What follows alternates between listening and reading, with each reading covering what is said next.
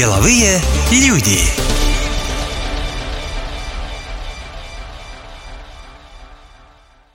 Добрый день, дорогие слушатели подкаста «Деловые люди». Меня зовут Алена Стадник, и я рада приветствовать сегодняшнего гостя, который работает в универсальной программе для управления продажей PipeDrive, такая технологическая компания. И Mikhaylo Dorokhov работает там менеджером по развитию этой компании PipeDrive. Здравствуйте, Mikhaylo.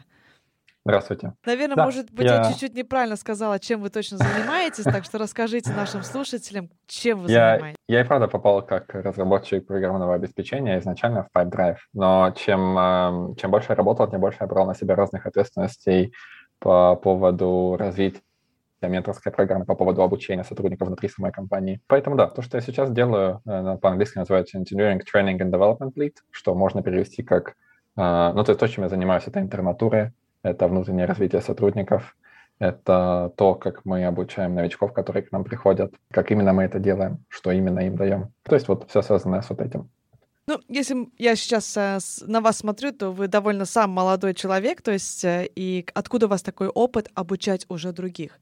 На самом деле программисты, независимо от своего возраста, всегда обучают друг друга, причем даже не важно, больше ли ты или меньше знаешь, чем тот, кто обучает, потому что у нас всегда идет сама сфера довольно широкая, и поэтому люди часто учатся друг у друга. Это вот первое. Второе, конкретно я. У меня есть определенный опыт. Я работал ассистентом преподавателя в Тартском университете скоро после того, как я приехал в Эстонию. То есть я изначально приехал как студент, но также работал и в университете Тарту. И в целом это всегда было неким моим, если можно так сказать, хобби. Мне всегда нравилось то, что что-то можно рассказать очень эффективно, так что человек сразу это поймет. То есть у меня были разные преподаватели, некоторым получалось это делать довольно изящно, некоторым довольно переусложненно. Я всегда думал, можно же обойтись без этой переусложненности, можно же просто вот раз, человек это поймет. Мне всегда это нравилось. И как мое еще одно маленькое хобби, я также преподаю программирование детям в одной из гимназий в Тарту, гимназии Annelinna. Поэтому вот так как-то все так оно и сложилось. Очень интересно. И причина, почему именно вы сегодня гость нашего подкаста «Деловые люди», это то, что ваша компания, где вы работаете, PipeDrive, решила запустить с июня такую летнюю школу, так и называется, да, «Летняя школа кода». Летняя школа кода, да. Отличная идея. Расскажите чуть-чуть, что эта программа из себя представляет, и будет ли это первый раз вы такую программу запускаете? Да, это что-то, что мы пробуем впервые. И это как некий пилот, мы посмотрим, как это пойдет. Идея в том, что это интернатура, но интернатура с фокусом на обучение. То есть мы ожидаем, по сути, любого, у кого есть достаточно мотивации, и кто, возможно, что-то пробовал, что-то пытался изучать сам, и ему в целом понравилось, ему или ей. Почему уточнил? Потому что у нас инклюзивность полная, то есть неважно, какого гендера, какого цвета кожи, вот это все вот абсолютно неважно. Главное, это как это passion, страсть к тому, чтобы работать в технологической сфере. И да, мы планируем заниматься обучением этих людей. Вся программа будет идти 3 месяца.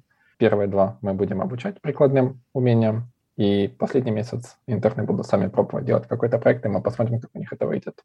Конечно же, лучшие будут иметь шанс попасть к нам на работу. Это был бы вопрос следующий. То есть, понимаю правильно, Mikhaylo, то есть вы все-таки будете обучать людей, которые вы надеетесь, что они как-то придут к вам на работу? Здесь это как бы обоюдная любовь. Одно дело, что нам должен понравиться кандидат, но и мы должны понравиться кандидату тоже. Поэтому это такие некие долгие встречания, чтобы понять друг друга. И в программу вы набираете сколько людей? Мы примем до 10 человек. Это немного? Нет, это немного, и с этим связан тот факт, что все-таки это пилотный запуск, и мы посмотрим, как у нас это пойдет. Как будет обучение происходить? То есть физически или онлайн, потому что это сейчас модно и удобно? Это будет происходить физически в нашем офисе в Таллине.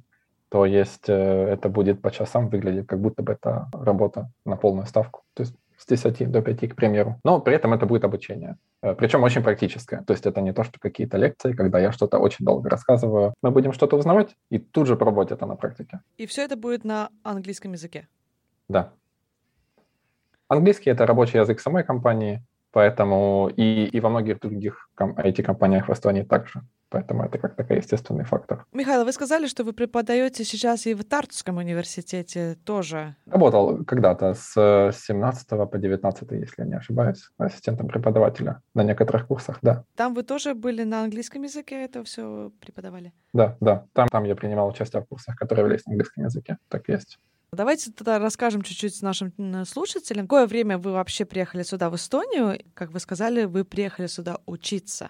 Да, изначально я узнал об Эстонии, когда после окончания... Я закончил бакалаврат на отлично в Украине. Я поработал год младшим разработчиком и хотел где-то поступить на англоязычную магистратуру. Ну, и как такой культурный момент познакомиться с другими культурами, и как языковой момент прокачать свой язык. Ну и в целом, мне кажется, в Европе поэтому существует даже программа Erasmus для таких же целей, для культурного обмена, для обмена опытом. Я гуглил англоязычные программы и так нашел университет Тарту. То есть мало что знал об Эстонии до этого, если честно.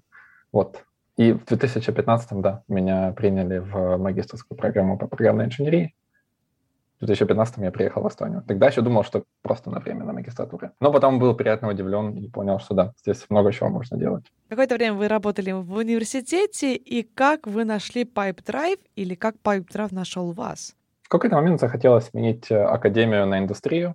То есть всегда есть такой выбор во многих специальностях, и в ИТ тоже, что ты либо можешь быть академическим, идти по такому пути, заниматься исследованиями, либо можешь быть в индустрии, участвовать в бизнесе. И на тот момент, да, я подумал, что окей, перейду-ка я в индустрию. И все было классно, пока меня снова не потянуло обратно в околоакадемические вещи, и даже внутри PipeDrive я начал заниматься тем, что улучшать культуру вот этого взаимного обмена опытом и улучшением всяких обученческих инициатив. Правильно понимаю, что... Идея Summer School — это была ваша идея, потому что вы горите прям желанием обучать как бы детей и молодых людей тому, что вы делаете. Это была такая совместная идея меня и моего коллеги, поэтому да. Но можно сказать, что она пришла из того, что да, мы оба знали, что есть тот человек, который сможет этим заняться. То есть одновременно работаете PipeDrive и в школе Annelinna, да, в Тарту вы преподаете да. И детям, которые сейчас в гимназии или в средней школе? Да, это что-то, что я начал в 2020 году. В какой-то момент я понял, что не во всех школах есть возможность попробовать программирование. И дело не в том, чтобы как-то хайпить его, как говорят, да, а в том, чтобы его именно попробовать. Здесь, тут вы слушаете мою мысль до конца. То есть это не о том, что все должны стать программистами. Конечно, нет, эта мысль неправильная.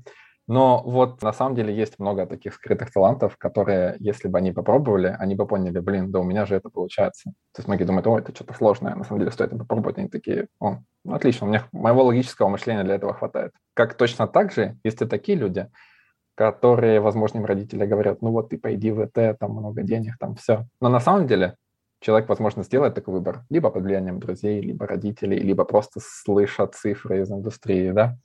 А это, окажется, совсем не его. И в университете уже будет поздно как-то что-то. Конечно, никогда ничего не поздно, но какое-то время будет потеряно. И вот это стояло за вот этой идеей, что курс программирования в школе — это такой некий профориентационный момент. Мы можем попробовать и решить, подходит ли это или нет. И я загорелся такой идеей, почему бы не сделать это. В Тарту, конкретно с гимназией Annelinna, получилось хорошее сотрудничество. Это школа, где есть предметы как на эстонском, так и на русском языке.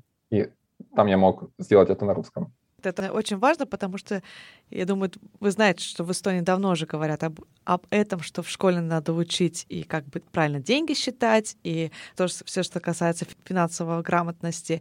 Ну и также, то есть, что касается программирования и IT, что этого реально нам не хватает, хотя мы такая вот довольно развитая страна, что хотелось бы, чтобы уже ученики в школе этим занимались. Михайло, вы живете и приехали с Украины не одни, у вас есть и жена, то есть она тоже программист, тоже работает в этой сфере? Моя жена работает учителем, она по образованию учитель французского и английского языка, вот. Но сейчас она работает в школе, и любые такие вот челленджи, которые на нее бросают, она с удовольствием всегда берет.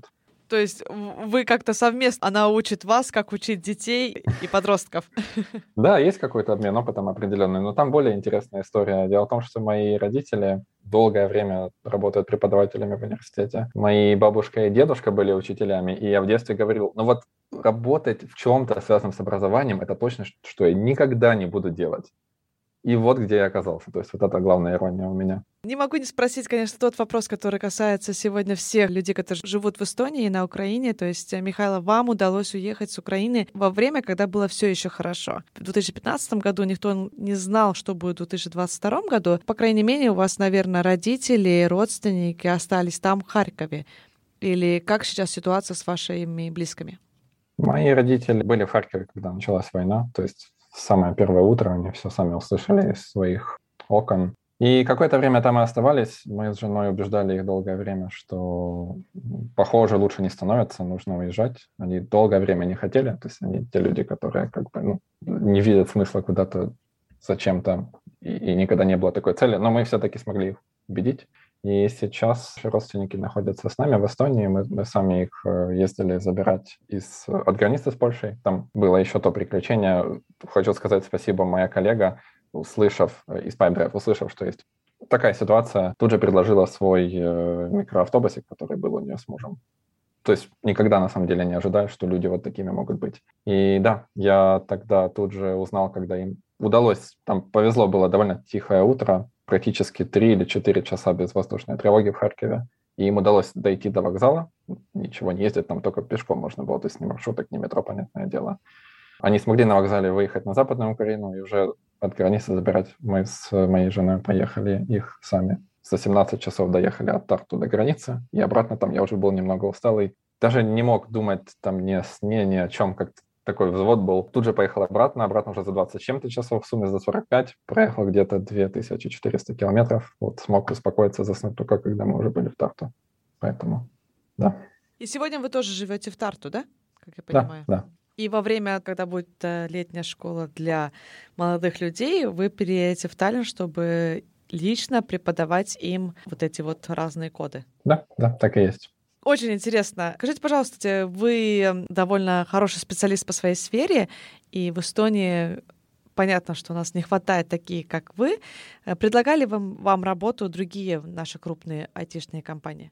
Ну, есть такая как бы культура, что есть такая социальная сеть LinkedIn, там как бы все делятся своими такими с профессиональной стороной жизни. И, конечно, там постоянно разные рекрутеры пишут что-то в стиле «Здравствуйте, как насчет безобидной чашечки кофе?» Ну, и все всегда знают, что за этим стоит на самом деле. То есть, да, конечно, получаю такие сообщения, но, думаю, это общая картина для многих разработчиков здесь, в Эстонии. Ну, вас пока никуда не тянет? Меня не тянет, потому что в PipeDrive, что мне нравится, это возможность саморазвития и определенная свобода. И это не та свобода, что как бы свобода, когда хочешь, тогда я пошел чашку кофе выпить, а свобода выбора того, чем... То есть даже когда мы занимаемся... Допустим, мы решили сделать новую фичу, да, там новую кнопочку где-то так, если простым языком. У разработчиков очень часто, практически всегда свобода, как именно это сделать, в какой команде, с кем именно, какими техническими. То есть можно экспериментировать с новыми технологиями. И вот эти вещи мне нравятся, я их не хочу ни на что променивать. Ну, я думаю, ваш работодатель гордится вашим выбором и доволен, что вы именно там. Я чуть-чуть не поняла, то есть когда вы учились в школе, вы думали, что с вас не станет никогда учитель, но откуда у вас была вот эта вот идея все-таки изучать самому IT, и насколько это популярно сейчас на Украине учиться на айтишника, на программиста и все, что связано с областью IT? В Украине IT тоже очень популярно, и даже по цифрам, ну, все-таки больше населения, страна больше, даже по цифрам оно формально больше. У нас много компаний, много разработчиков. Разница между украинским и эстонским IT в том, что эстонское IT очень продуктовое. Есть компании, которые сами создают некий продукт и сами его продают. Если посмотреть на тот же TransferWise, который сейчас Wise, если посмотреть на Bolt, PipeDrive, Starship, можно называть компании дальше, Glia, то они сами создают продукты, сами его продают. В Украине очень много сервисных компаний, которые выполняют чьи-то заказы. У нас есть также и продуктовые, но их соотношение несравнимо меньше, чем в Эстонии. Поэтому такая специфика. За это время до войны приглашали ли вы лично своих каких-то друзей или, может быть, знакомых, с кем вы учились вместе именно на IT в Харькове, сюда, в Эстонию, работать? Было, но им многим нравилось работать дома, если честно. Потому что, на самом деле, доходы не особо отличаются конкретно айтишные, что в Украине, что в Эстонии. Не можем никак не привлечь талантов оттуда. То есть, да, тут это работает, если есть не денежные, а другие потребности. Допустим, если есть такие по пирамиде Маслоу более высокие вещи, которые человека интересуют. Допустим, правовая система, простота налогообложения, простота создания своего бизнеса. Вот такие вещи. Хотя и Украина в этом делала большие шаги, но да, тут Эстония, конечно, пока еще впереди. И правильно понимаю, то за это время вы уже получили вид на жительство Эстонии, так как вы давно здесь уже живете?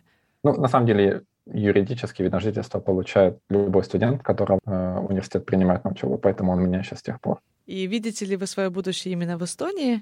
Или смотрите уже далеко в Европу? Я знаю, кстати, этот вопрос, его задают местные люди. Отвечу на это, что я вижу свое будущее, насколько я могу это говорить, конечно же, в Эстонии, потому что здесь есть определенная ценность, которую я очень ценю. Здесь можно вносить вклад, и он прямо вот будет заметен. И это, в этом большая разница и большая отличительная черта Эстонии, я бы так сказал. И здесь мне нравится, что я не только профессионал того, что я делаю, но и также член гражданского общества. И в целом общества. Даже не буду называть это гражданским. Вот. Здесь можно носить какой-то вклад, он будет виден. Потому что мы маленькая страна? Да, масштаб помогает здесь, но не только это. Мне кажется, социальные лифты работают лучше. И есть такая вот некая направленность на конструктив. Это сложно объяснить, но многим моим иностранным друзьям, которым я показывал Эстонию, ну вот эта классическая вещь, приезжает к тебе друг из Европы, а ты ему говоришь, сейчас я покажу болото. Он такой, что? Я говорю, просто ты не видел до этого болота. И что я им рассказываю, в чем фишка? В том, что, как по мне, может, это субъективное мнение, в Эстонии многие вещи просто отвечают здравому смыслу. И вот как-то настроение у людей в целом конструктивное. Ну, очень своими словами, но, надеюсь, объяснил. Я думаю, многие с вами соглашатся, просто люди, которые здесь родились и живут, может быть, не видят этого со стороны, потому что, ну, как-то вот привыкли. Есть так есть. Давайте еще раз поговорим о этой летней школе, то есть экспресс-курс, который вы решили сделать. Правильно я понимаю, то есть вы не смотрите только на абитуриентов, не смотрите только на молодых, но и людей, которые сейчас работают, могут уже вообще в другой сфере, им там уже за 30, за 40, и которые вот как-то думают, да, IT это такое вот круто, хотелось бы научиться. То есть они тоже могут прийти к вам на этот курс. Конечно. Есть даже такое целое понятие industry switcher, тот, кто решил перейти из одной индустрии в другую. И это абсолютно окей. У меня у самого есть мой хороший друг, который долгое время работал монтёром железнодорожных путей. В какой-то момент решил перейти во фронт-энд разработку, и у него это прямо очень сильно получилось. И вот такие примеры вдохновляют. И ты понимаешь, что да, на самом деле таланты могут быть скрыты там, где даже ты не подозреваешь. И именно на них мы и рассчитываем. Ну, смотрите, то есть вы выберете только 10 таких талантов. Как вы будете их фильтровать? То есть, ну, представьте, я там придут вам 100 или 200 участников, у всех глаза горят, и все говорят, да, я мечтаю об этой работе, да, я хочу попробовать. Как вы будете их выбирать? На что вы будете смотреть? Будет ли какое-то тестовое задание? Или если он вообще ничего не знает, но у него есть большое желание? То есть как вы будете выбирать? Есть небольшое тестовое задание, есть определенный тест логический, который мы принимаем ко всем кандидатам. Он не требует никаких специфических знаний, то есть либо программирования, либо математики. Ну, по крайней мере, достаточно будет базовый, плюс-минус, там, разделить и окей. И да, он показывает какую-то картину, если какие-то алгоритмические способности, либо то, что к ним ведет. Ну и плюс мы все-таки постоянно смотрим на много-много кандидатов, и у нас уже есть такое вот умение увидеть, где это мотивация, а где это очень сильная мотивация. И то есть вот это разглядеть потенциал, это сложно объяснить, это в чем-то даже может и субъективная вещь, но это то, что мы умеем. Ну, за последние годы, даже, может быть, за последние месяцы все больше и больше все-таки видно, что IT-сфера, она реально ищет вот этих талантов, и она сама готова вложиться своим временем и своим знанием, чтобы найти этих талантов. И вот буквально уже как год, в прошлом году с сентября открылась школа в Jõhvi, которая называется Code, и тоже для того, чтобы вот этих талантов все-таки найти, их обучать и делать это вот и офлайн, и онлайн, и тоже не смотрят там, сколько тебе лет, чем ты занимаешься, приходи и учись. Звали ли вас туда, в Kood/Jõhvi, школу обучать будущих айтишников? Нам и мне, в частности, в PipeDrive очень нравится то, что делает Kood/Jõhvi. Это замечательная инициатива. Более того, мы являемся ее спонсором и практически первых дней планируем много совместных проектов. И да, это очень правильно. У нас абсолютно такая же философия. То есть да, неважно, какой твой возраст, неважно, какой твой бэкграунд, если у тебя есть сильная мотивация, какая-то предрасположенность, что-то говорит тебе, что да, это твое, то да, то почему бы и нет. Конкретно, ну то есть, звали ли меня, отвечая на этот вопрос? Нет, мне кажется, то есть, ну, в чем идея Kood/Jõhvi? Они, конечно, об этом умеют сами очень классно рассказывать, но там совершенно интересная концепция, когда нет ни учителей, толком-то нет даже и материалов, и получается, что твое обучение — это как прохождение некого квеста, что, конечно, интересный способ, но я знаю, то есть, многим он не подходит, но если многим, кому это именно подходит, кому это то, что нужно. И в конце концов, мне кажется, там еще много играет роль вот эта вот синергия, когда ты с такими же, как ты, кто хочет научиться, вы вместе вот что-то вот куда-то идете, что-то создаете, это классно. Поэтому нам нравится Kood/Jõhvi. Мне кажется, мы не соперничаем, а только дополняем друг друга. В итоге выигрывает Эстония. Это понятно, да, Эстония выиграет, но не кажется вам чуть-чуть нечестно? То есть есть люди, которые учились 3+2 года, чтобы стать айтишником и зарабатывать большие деньги и стать как бы знаменитым в своем сфере. И теперь люди вот сходят 3 месяца на summer school, на летнюю школу и такие: войла, я тоже такой же крутой чувак, потому что я выучился 3 месяца, а кто-то 5 лет учился на такую же профессию. То есть получается чуть-чуть, ну зачем я учился, если вот сейчас вот бери и учись за 3 месяца, у тебя все получится. 3 и 2 — это вы про университет классический. Да. Я могу ответить на этот вопрос очень легко. То есть, конечно, 3 месяца — это объективно очень мало времени. И мы за это время планируем объяснить базовые вещи во фронт-энд и бэк-энд разработке, базы данных, также научить самому языку, у кого есть какие-то пробелы там. И это подготовит нам... то есть на выходе мы ожидаем, что человек сможет претендовать на такую очень начинающую позицию джуниор уровня, такого самого-самого-самого-самого джуниор низкого уровня. То есть ты вот готов, но тебе еще все равно многое предстоит. А университет — это же совершенно другая история. Он дает очень-очень хорошую фундаментальную базу. То есть все вещи там изучаются довольно глубоко. Действительно, просто даже времени больше. И на самом деле после университета получается специалист намного более высокого уровня. То есть он уже, хоть у него нет опыта, но он много всего знает и имеет такую обширную картину, что такое IT. То есть ему будет достаточно только получить опыт на работе, и это может быть будущий IT-специалист, именно даже не просто высокого управляющего звена, к примеру. Поэтому университетское IT-образование очень актуально. То есть это одно не заменит другое здесь. Скорее, это конкретно такой вот шанс для тех, кто хочет либо сменить индустрию, либо как-то с ним не сработало, или с ней, опять же. Такое классическое образование, и, может быть, получится вот так. Очень здорово. Но тут же у меня возникает вопрос, то есть может ли человек сам дома изучиться вот IT благодаря какими-то лекциями через... Не будем говорить Jõhvi Kool, как бы код. Какие-то другие же лекции тоже можно в интернете найти, плюс какие-то учебники. То есть можно вот сидеть по ночам и выучить кодирование. Или как это называть? Выучить писать код. Ну да, программирование, если так очень-очень в общем. Ответ да, можно. И очень много ресурсов. Есть Code Academy, есть курсы на Udemy, есть курсы на Coursera. Не у всех получается учиться самому по себе. Как это наедине с собой, как это правильно сказать? Самому, да. Но это возможно. И у нас есть такие случаи. Есть люди, которые бросали свою работу, сидели, пусть даже у родителей, год что-то изучали, может, меньше года, подали к нам. И есть даже такие, кого мы приняли. То есть я знаю людей, которые прошли такой путь. Это возможно.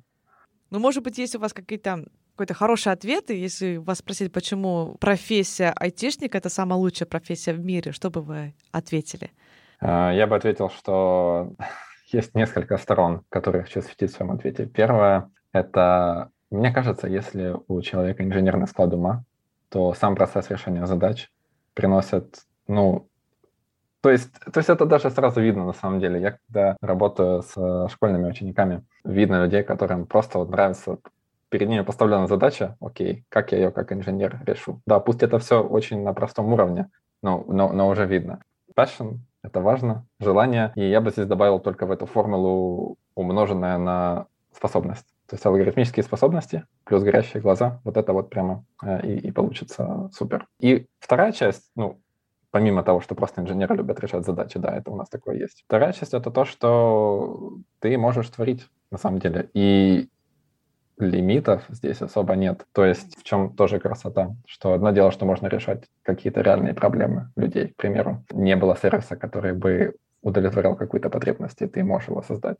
И второе, что да, все, что ты вообразишь, то есть там же идет и разработка игр, да. То, что существует в твоем воображении, ты можешь перенести это в реальность. Хоть когда говорят обойти термин реальность, он такой себе, все равно это что-то виртуальное, конечно, но в том плане, что это может быть готовый программный продукт из твоего воображения. Есть понятие, что айтишники, они работают ночью, а днем они или занимаются чем-то другим, или просто отдыхают. Михайло, какой вы человек? То есть вы ночью работаете или все-таки как нормальный человек с 9 до 5? У меня на это ответ, в который вы не поверите, потому что я скажу, что это стереотип. Многие, на самом деле, работают, как и остальные люди по-обычному, просто днем. Но конкретно я все же ночной человек, поэтому, да, это так неубедительно звучит из моих уст. Конкретно я, правда, люблю работать ночью иногда. Не то, что приходится, просто более продуктивно в это время.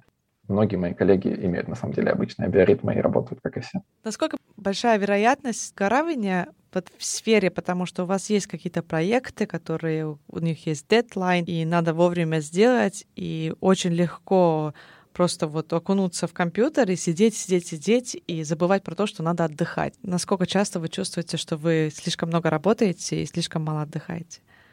Со мной, в принципе, все окей, то есть есть дополнительная работа, которую я беру на себя сам, к примеру, школьный курс, но это моя инициатива, мне это нравится, я получаю от этого удовольствие, и как бы, да, это не приводит к выгоранию. Но в целом глобально, если так ответить на этот вопрос, не только как в моем случае, мне кажется, многое зависит от культуры, внутренней культуры в компании и от менеджмента, то есть ставит ли он реалистичные задачи или нет, здоровая ли атмосфера в коллективе или нет, и если с этим все окей, то да, то все окей.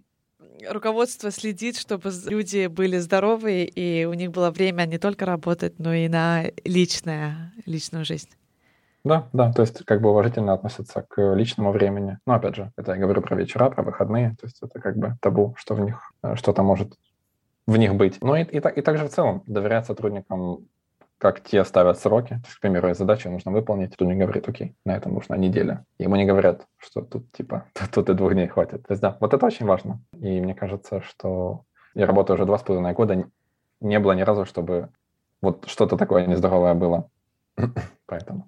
Чем хороша IT-сфера, что здесь, конечно, будет всегда, как я уже сказал, плюс иметь классическое образование. И оно дает доступ действительно к таким позициям управляющего звена. Но на самом деле на позицию разработчика нам важно, что вы умеете. Как написано в слогане «Летней школы кода», мы — это то, как мы себя создаем. Поэтому, да, можно выучиться самому, есть куча ресурсов. И многие люди, на самом деле, довольно неплохо с этим справляются, и им просто не хватает уверенности. Они думают, окей, там же надо знать. Вот этот синдром импостера, всем известен синдром самозванца, да, все наверняка знают что-то лучше. Стесняться, пробовать, подавать, получать отказы, да, относиться к ним философски, потому что за отказом всегда будет успех, да. Это окей, это часть успеха. Михайло, если в понедельник ночью закончились заявки подавать на летнюю школу, то сколько заявок вы получили? Чуть больше, чем 200. Я понимаю, что сегодня и в ближайшие дни вы будете сидеть и выбирать вот этих 10 замечательных талантов. Так и есть. Первое интервью уже были сегодня, поэтому да.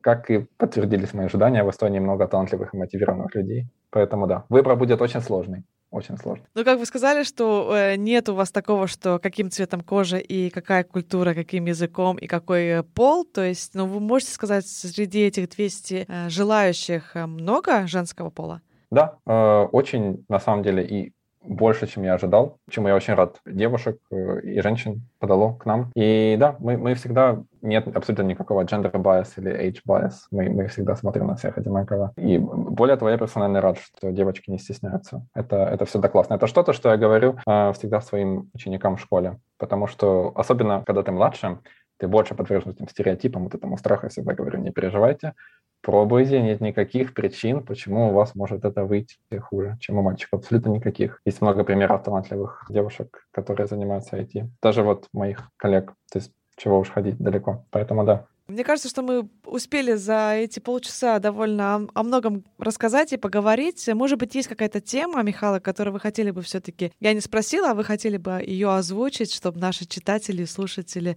знали. Я бы хотел сказать, что... Еще раз повторить свою главную мантру. это не о том, что все должны работать в IT, а это о том, чтобы любовь была взаимная, чтобы компании могли находить отличных талантов, кандидатам нравилось то, чем они занимаются, и нравилось, куда они подают. Вот. И мы всегда уделяем большое внимание развитию не только существующих сотрудников, также у нас очень продуманная система, когда человек к нам приходит новенький, у нас есть целый процесс, несколько недельный, как мы... То есть не просто бросаем его в шторм тасков и задач. Сейчас люди, кто знаком с IT, меня поймут. А все-таки проводим его через некую структуру. И наша летняя школа — это не только как бы... Прежде всего, конечно, помимо некой социальной ответственности бизнеса, которая все-таки тоже присутствует. Ну, то есть всегда хочется отдать что-то обратно образовательному сектору Эстонии. Но это также и такая вот взаимная тест для нас и для наших кандидатов. Ну, очень интересно. Мы желаем вам удачи, чтобы таланты нашли вас, и вы нашли талантов, и развивались. И очень надеемся, что это была не просто экспресс-тест, экспресс-школа, а это будет и в следующем году, что желающие могут еще попробовать и узнать, и прийти к вам. Спасибо. Напомню вам, что у нас был в гостях компании PipeDrive человек, который отвечает за развитие, то есть менеджер по развитию Mikhaylo Dorokhov. И мы говорили о том, что PipeDrive запустил летнюю школу для талантов, которые хотят попробовать сферу IT. И меня звали Алена Стадник, и я желаю вам хорошего дня.